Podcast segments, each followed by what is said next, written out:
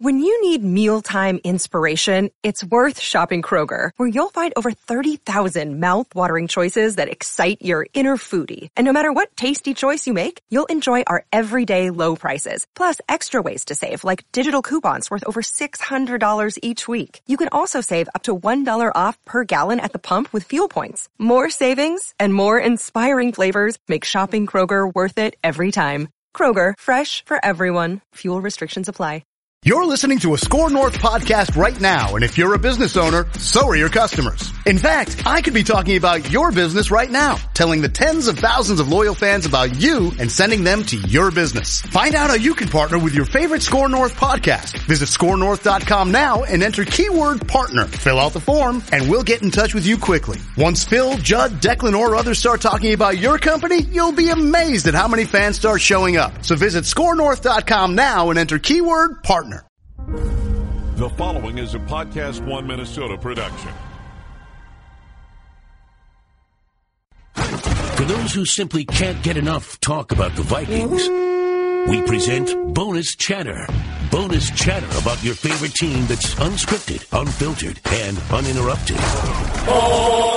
This is another edition of 1500 ESPN's Purple Podcast. Hello and welcome into another episode of the Purple Podcast. Matthew Coller here with you, and one of my draft guys. There are very few draft people whose opinions that I truly trust them to be uh, detailed and not just look for the hottest takes possible, uh, that bring more information than you can generally find out there. And one of my favorites is Jon Ledyard, who is uh, from FanRag Sports, also does the Locked On NFL Draft podcast. And John, I'm I'm very happy to have you, but I get you post combine, so I wonder if your like energy is going to be a little low here. Oh no, I'm good. I'm good to go, man. Uh, it's good to be on. I always is. Always good to chat football with you. And yeah, I'm excited. Draft time. Your energy just keeps peaking throughout draft season. There's there's the drop off happens after the draft when you're like dead for three weeks. But for now, I'm good to go. You you hit the wall and then you just blast right through and get on to the next year. Well, uh, Yeah. I, I see on Twitter almost every day you're posting different uh, clips and, and analysis that's all really good, and, and I end up being a draft expert just by reading your work. So it's it's much appreciated, and uh, people should go to at Ledyard NFL Draft is where you post a lot of your stuff if they want to check you out. So I, I've got offensive linemen to ask you about, which are a popular topic here in Minnesota. Defensive linemen to ask you about at the draft. Quarterbacks as well, because you never know who's going to trade up to draft a quarterback. The Vikings could shock us. But before we get into all that, let me just ask your opinion on the Vikings quarterback situation here. It's uh, something we've been talking about for months, and I'm sure I will get tweets. Stop talking about it, but that's okay. Um, Kirk Cousins, the Vikings, thirty million dollars. People with broken knees. I mean, there's so many different parts to this. The Browns just acquired Tyrod Taylor, so they're out of the mix for Kirk Cousins. Where do you stand on what the Vikings should do, or what's the most interesting part of this uh, Vikings quarterback situation for you? Well, I think the, the most interesting part is having three quarterbacks who other people might view as starters or potential starters on your roster and being ready to move on from all three of them, which I think actually might not even be a bad decision for Minnesota. You know, when you think about it, when you look at their options, you know, they have the money to be able to sign Cousins. And, you know, if that's the case, they should go for it because uh, he's better than the three guys on the roster now. Obviously, Bradford's health may rule him out for playing again. We're not sure the extent of things, but the word on the street is kind of that he might be cooked at this point in his career. Uh, Bridgewater, it seems like, is the one that's came back from a serious injury, and he could potentially vow to be a starter again. I think his best bet may be to sign in Minnesota on a short type of deal, unless they were to shell out a lot of money and a long term for Cousins. In which case, I'm not sure whether he's going to be able to see the field. So it's kind of a weird situation for Bridgewater. No one knows like, anything about like no one knows where he'll be, like what kind of a player he'll be when he gets back in a game. I mean, he played very, very sparingly this past year, and you know, so it's just kind of a total unknown. Um, you know, he's clearly a, a starting quarterback in the NFL if he is fully healthy, but there's just no way of knowing whether he will be or not. So, um, what he's going to be like as a quarterback is something I hope we get to see again because I really liked Bridgewater before the injury, and now I just don't know what to expect from him. And I think it's not even that Cousins is elite or anything like that. I think it's more that he is more than good enough to win if you know if you have all the other pieces in place. And that's what Minnesota has in place. You know, if he goes to Denver, I like Denver's team, you know, but I don't know that they're good enough in the AFC, even though the AFC's weak. I don't know that they're good enough to win it all or to compete for it all or be in an AFC championship game with Cousins at the helm. And, you know, Minnesota, even though the NFC's tougher, Minnesota's roster is so good and so well built, and they've drafted so well, and they've handled the cap well, and all those things. I mean, Spielman's one of the best, and I think that that uh, move like Cousins could be all that it takes to put them in position to, to win it all. To be honest. So if they do not land Kirk Cousins and he decides that the New York Jets money is just so green and wonderful, he doesn't want one helicopter, he wants three helicopters. So he's going to go to the New York Jets. Then that leaves the Vikings with these other options. And one of them that's on the table in my mind is one of the three quarterbacks coming back, but on sort of the Alex Smith plan in Kansas City last year, where you have Alex Smith, but you draft Patrick Mahomes, you trade up for him, and then you know this is probably a one year solution and you're passing the ball in the future. I, I think that that might be their backup option. Now, let's talk about the quarterbacks in the draft because I think it is relevant. I saw that the Vikings met with Baker Mayfield and that that becomes a real possibility because of where their team is, that there aren't 10 needs that you have to fill at positions. Uh, you could find those in free agency if you weren't spending on the quarterback. I love to talk about this quarterback class, John. I mean, it, it just it is fascinating, yeah. man. And I, the the the place to start for me is Lamar Jackson because I've watched the most Lamar Jackson, and I have no sense for where he's going to end up being taken. Whether all of the wide receiver stuff is a smoke screen to try to get him to drop, or if he's actually going to be around toward the end of that first round. I think he might be around toward the end of the first round, but the wide receiver stuff's still a screen. You know, he's definitely a quarterback. The NFL definitely sees him as a quarterback. You know, he'll get the chance to play and be evaluated as a quarterback. It is hard to tell where the NFL is on him per se in terms of specifics. Uh, you know, I feel like he won't go top ten probably, but at the same time, I feel like he is a guy that could go toward the end of the first round. You know, teams want that fifth year option on the contract. They want to be able to, especially with a guy like Jackson who's going to need a little bit of time and development but I mean, he is an incredible athlete, and he also has a good enough arm to make throws to all levels of the field.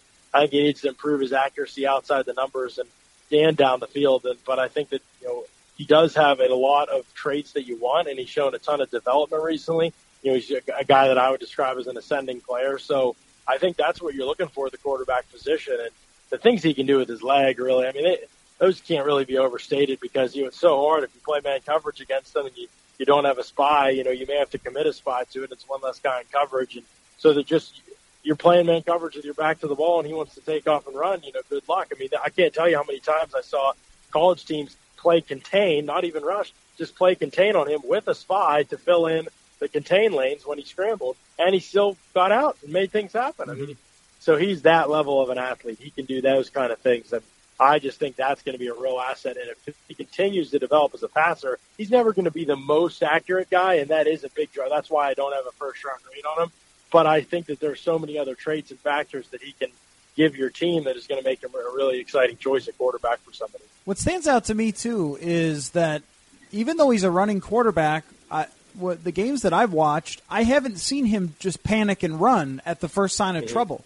I mean, there will right. be there will be pressure, and he'll if he escapes the pocket, it's eyes down the field, and if mm-hmm. it's you know pressure from the outside, there there isn't like that crazy footwork you see from some guys or just winging it or anything like that. He seems to hang in there, and yeah, I agree with you on some of those throws to the sidelines that maybe there isn't as much gas as there needs to be. Um, maybe that's a mechanical thing, but uh, I really like the idea if he does drop into the first round and the Vikings haven't landed Cousins at that point, of very seriously considering him because it also sounds like his football character is really high as well. You know, I know that we all there's always going to be somebody's going to always try and stir the pot on quarterbacks' characters and things like that. And uh, Baker Mayfield's done a couple things maybe that deserve some of that criticism, but you know, Josh Rosen gets it and, and deserves none of it and hasn't done anything. You know, Baker Mayfield's really the, the positives in him def- definitely get left out of the picture and you know, Darnold's paint, painted as the saint kind of the class, and but I even think guys like you know Josh Allen, who is a little bit further in other areas than further behind in other areas than I would like him to be. Uh, I just think all these guys have great, good makeups and good heads on their shoulders. You know, good leadership. You know, obviously some have more to learn than others at the next level, and we'll see how that development occurs takes place. But I mean, I really do think that there are a lot of traits there that are worth continuing to develop in all these guys, and they have the leadership and the work ethic, um, and just the demeanor in general that you want from a quarterback that tells you they're going to succeed at the next level. Uh, I'm tired of Josh Rosen caring about the environment, man. That's you know that's uh, just like he, he global warming and all that. Come on, come on, Josh, stop caring about other people as if caring about Right. other people is some sort of negative. Uh, he's Yeah. he's the oddest, but I think that it's the same thing with him. I, I think that he's going to go at the very top, and so I haven't really thought about him as a possible guy to drop. If it's not Jackson, who's the other guy that is being talked about at the very top that could drop? Because I can't help but remember Jimmy Clausen and some of the TV experts saying. Clausen's number one. He's number one overall pick, and then we get to day two and we don't see him until then. So is there is it is it Baker Mayfield's cocky attitude? Is it Josh Allen's lack of a lot of quarterbacking things like accuracy and pocket presence? Uh, he's a frustrating one to watch on tape, isn't he? I mean, just Yeah. like throw the ball sometimes. Right. And, and- Yeah, there is a mix of different things in the evaluation process. I think you're right. I feel very comfortable saying Darnold and Rosen are going to go very high in the draft.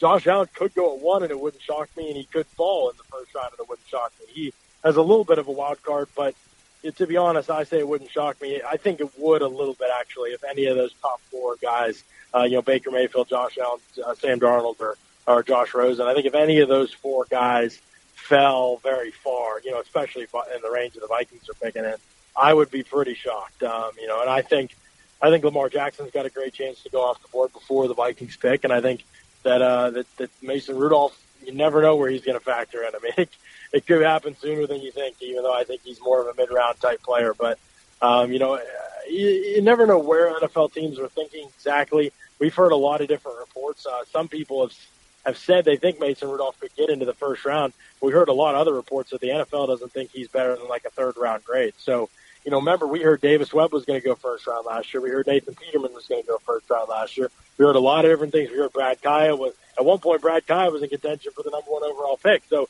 the media has a tendency to be way off on a lot of these things. And last year wasn't the first year that was true either. So, you know, we we're going to hear a lot. We're probably going to hear more about quarterbacks going high than we will about them falling.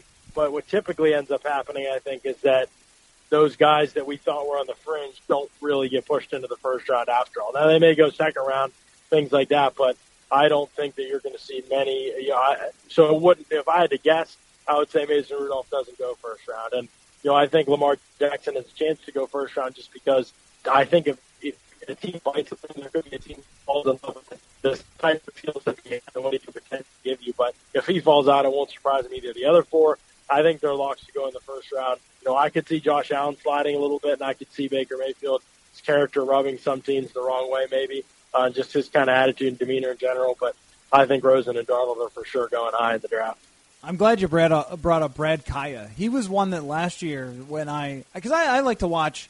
I, I, I like to watch as many guys as I can, maybe a game or two here or there, just to get an idea that the Vikings might be interested in. But Kaaya was a baffling one to me when I watched. Uh, Stacy Coley was his one of his top wide receivers, and so the Vikings drafted him, and I watched a lot of him in the offseason and just like did not see it at all with Brad Kaaya. So I guess Yeah. it, it made sense that uh, that he Right. dropped, but.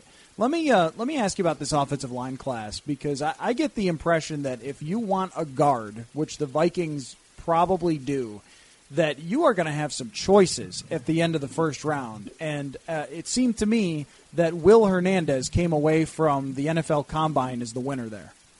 Yeah, he was definitely one of the guys for sure.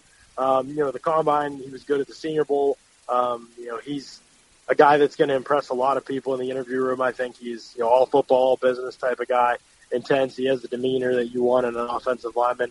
Uh, he's a finisher. He is best fit, I think, in a gap power scheme. I do think he has more versatility than maybe we're giving him credit for. He could do some zone stuff too. The Vikings are kind of a mix right now. You know, they put in more zone concepts because Dalvin Cook prefers that kind of stuff. Um, you know, but then he got hurt, and that's not Latavius Murray's bread and butter necessarily. So they had to do a couple different things, um, you know, last year, and there'll still probably be pretty multiple with DeFilippo coming in. You know, he they were very multiple in uh, in um, Philadelphia, so I think that you know he'll draw from some of that probably.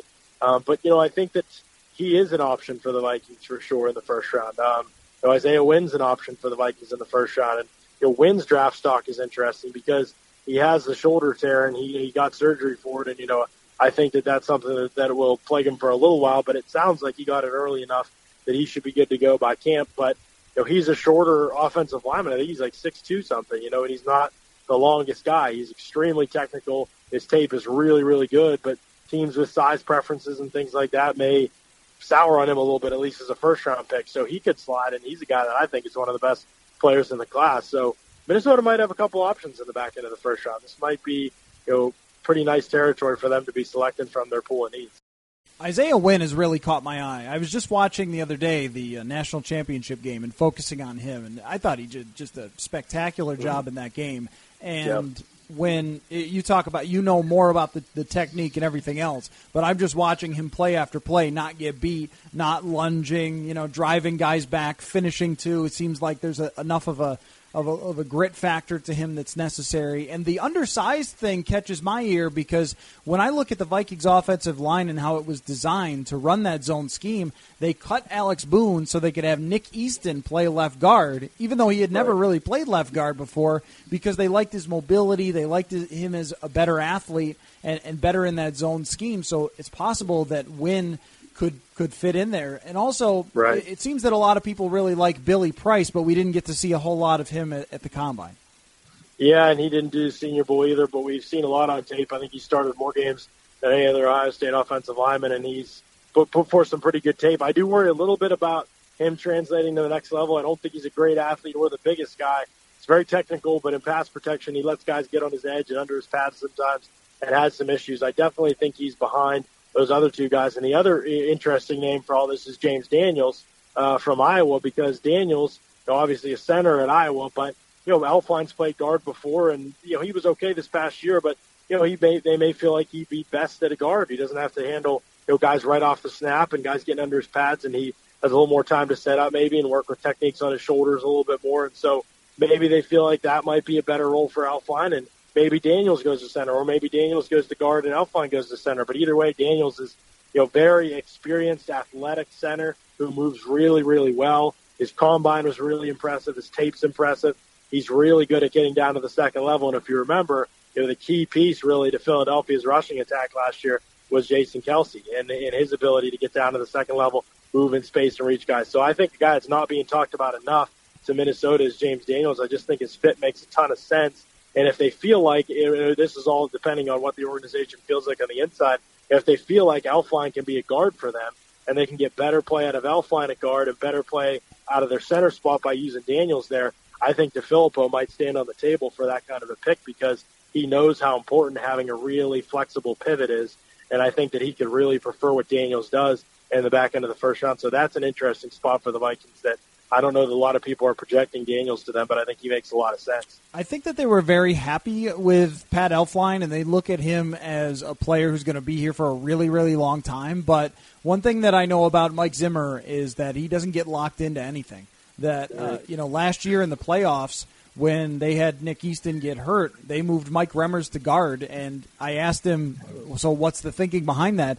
and he basically said, "I'm trying to get the most talent on the field, so I'm going to make a change right. there." And, and the same thing with uh, they had to eat a lot of dead cap to get rid of Alex Boone, but it was the right move up front. So it's very possible that if there's a better center, and, and Elflein was a spectacular guard in his junior year, uh-huh. right? So yeah. Right. So I think that these guys can can do anything. I like that idea for the Vikings in the at the bottom of the first round because the class seems to be really strong the tackle class, and maybe this is a year, yearly thing, where tackle is just so hard to play that everyone looks bad in some way or another.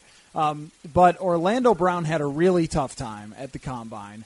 Uh, mm-hmm. Connor Williams, it seemed like, came away with a good combine, but didn't have as great of tape last year. And Kolton Miller, for a guy who's like 19 feet tall, seemed to have a, a, a really good combine. So, where do we stand right now on this tackle class? And do you see, because I think it's possible the Vikings could draft a tackle and keep Mike Remmers at guard. So do you see uh, some of these tackles being starters at the next level, or is it anybody good is going to go really high?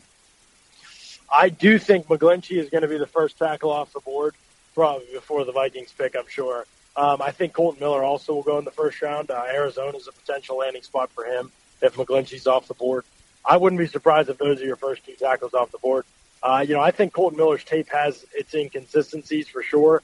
Uh, when I watch him, I see a guy that in his footwork, he needs to improve out of his stance and his drive catch and things like that.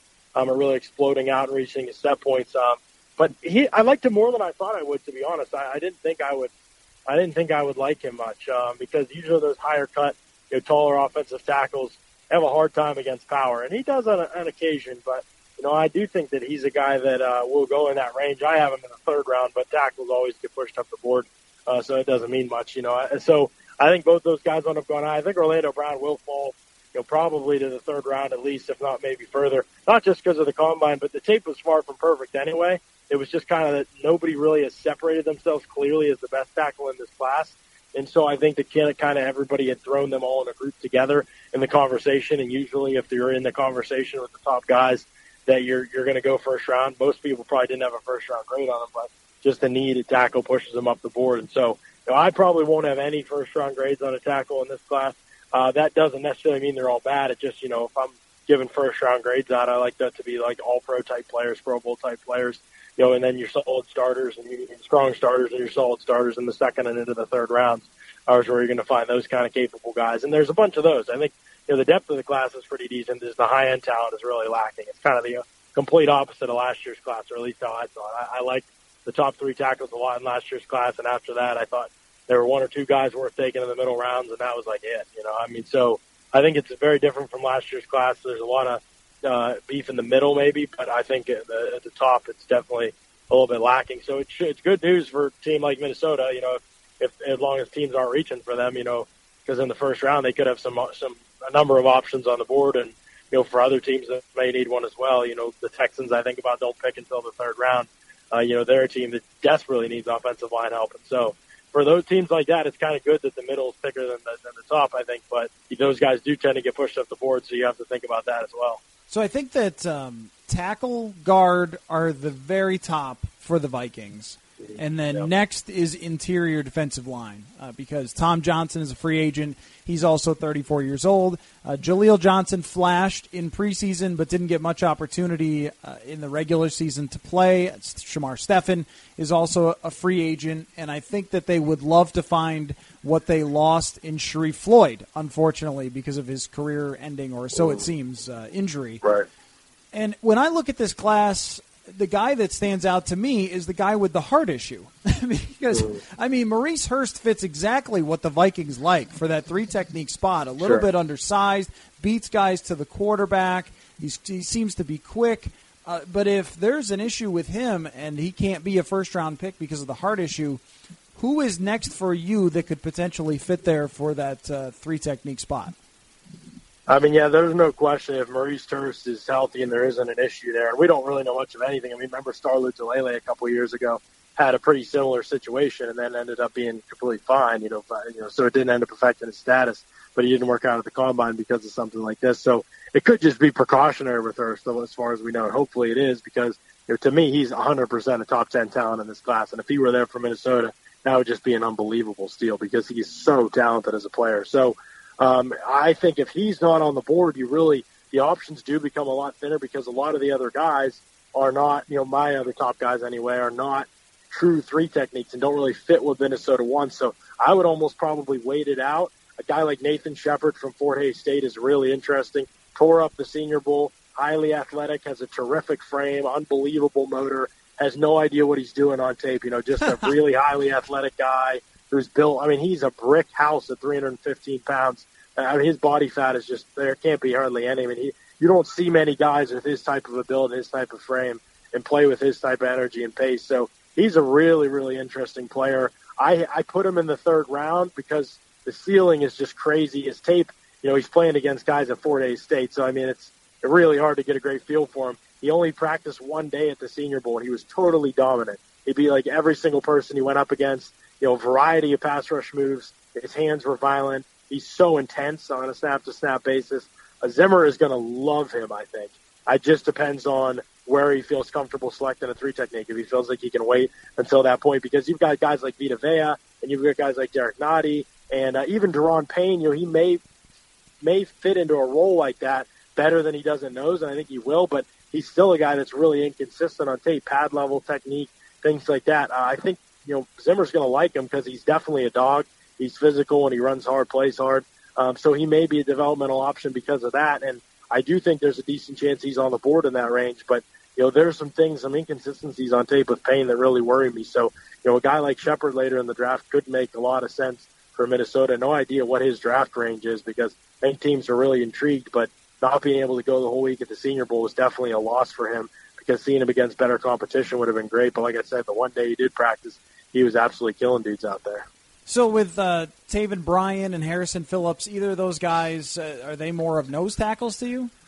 No, Bryan's a good option for them. I think I do really feel like he's going to be probably off the board in this class you know, mm. before they pick. But if he isn't, uh, he's a good option for them too. Uh, really interesting player. He doesn't really always play as athletic. I mean, he's quick off the ball. Doesn't always really play as athletic as what his combine performance said. So if they can get that out of him and get him to play a little bit lower and with more flexibility, that's a big win for the Vikings, I think. So he's definitely an option. Uh, Harrison Phillips to me is like a, a midday three player. To be honest, I know the hype kind of about him because he is a he's a hustle guy uh, who plays really hard um, and, and is literally a genius uh, at Stanford. And so uh, there's a lot of intrigue around him and his story, I think, and the way that he plays. Um, but I, you know, there's just not enough athleticism there. He doesn't really offer much as a pass rusher. He's not an explosive guy at all either. So there's too many limitations for me to feel really great about taking him to be anything other than like a backup spot starter type role. Hmm, that's interesting. The because uh, I have seen different opinions on him, and he has mm-hmm. a little bit more production than some of the other guys. But as we've learned from uh, Hunter, that doesn't always mean a whole lot. Maybe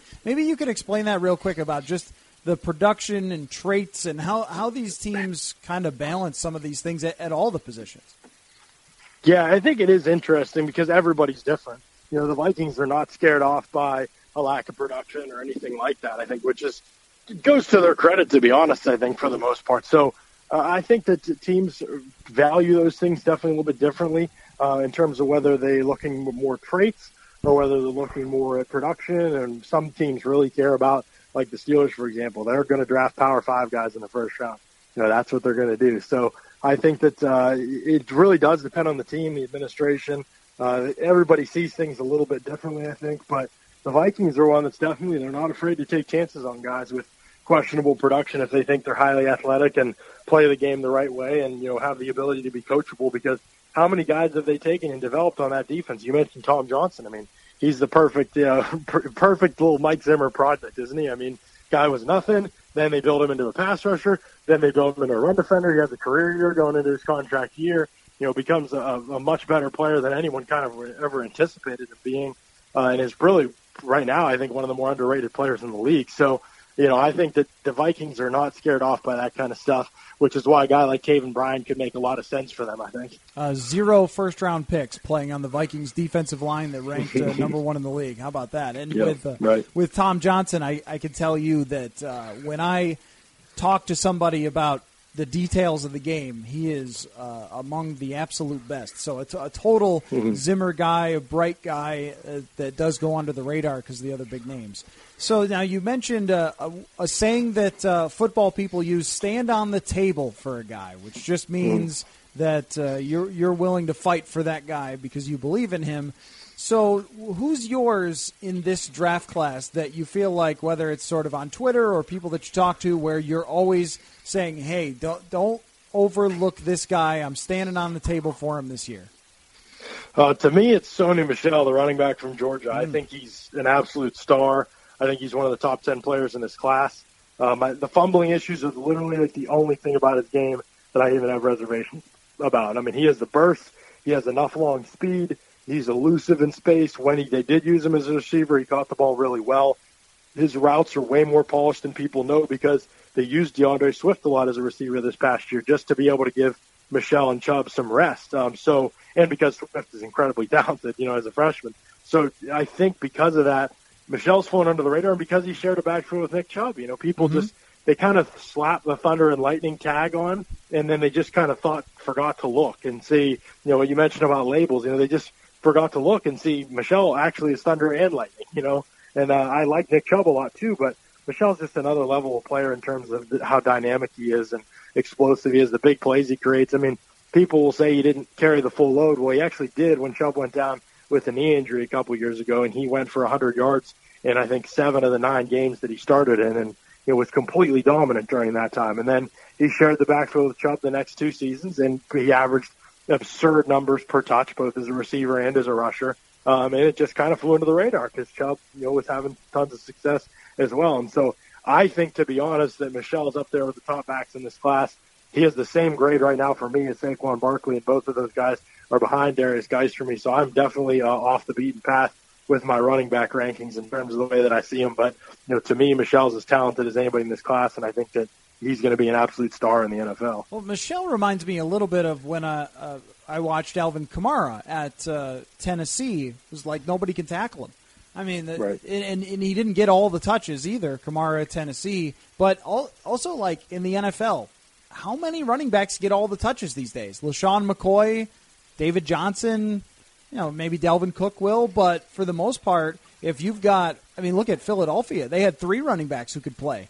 They had a, a right. good running back situation and then went and added a star running back. So, I mean, more guys touching the ball. Uh, Mark Ingram's a great player, and they went out and added Kamara. So I think that if you're putting more playmakers out there who can do a lot of things, uh, that makes a lot of sense to me. So I, am with you on that. Um, now, I, I don't. I I don't know about the idea of drafting someone like Barkley super high, though. I mean, it seems like that a lot yeah. of the conversation, especially after the combine, is that he could be the number one overall pick. I, I think anytime you're talking about a running back there, that's just crazy.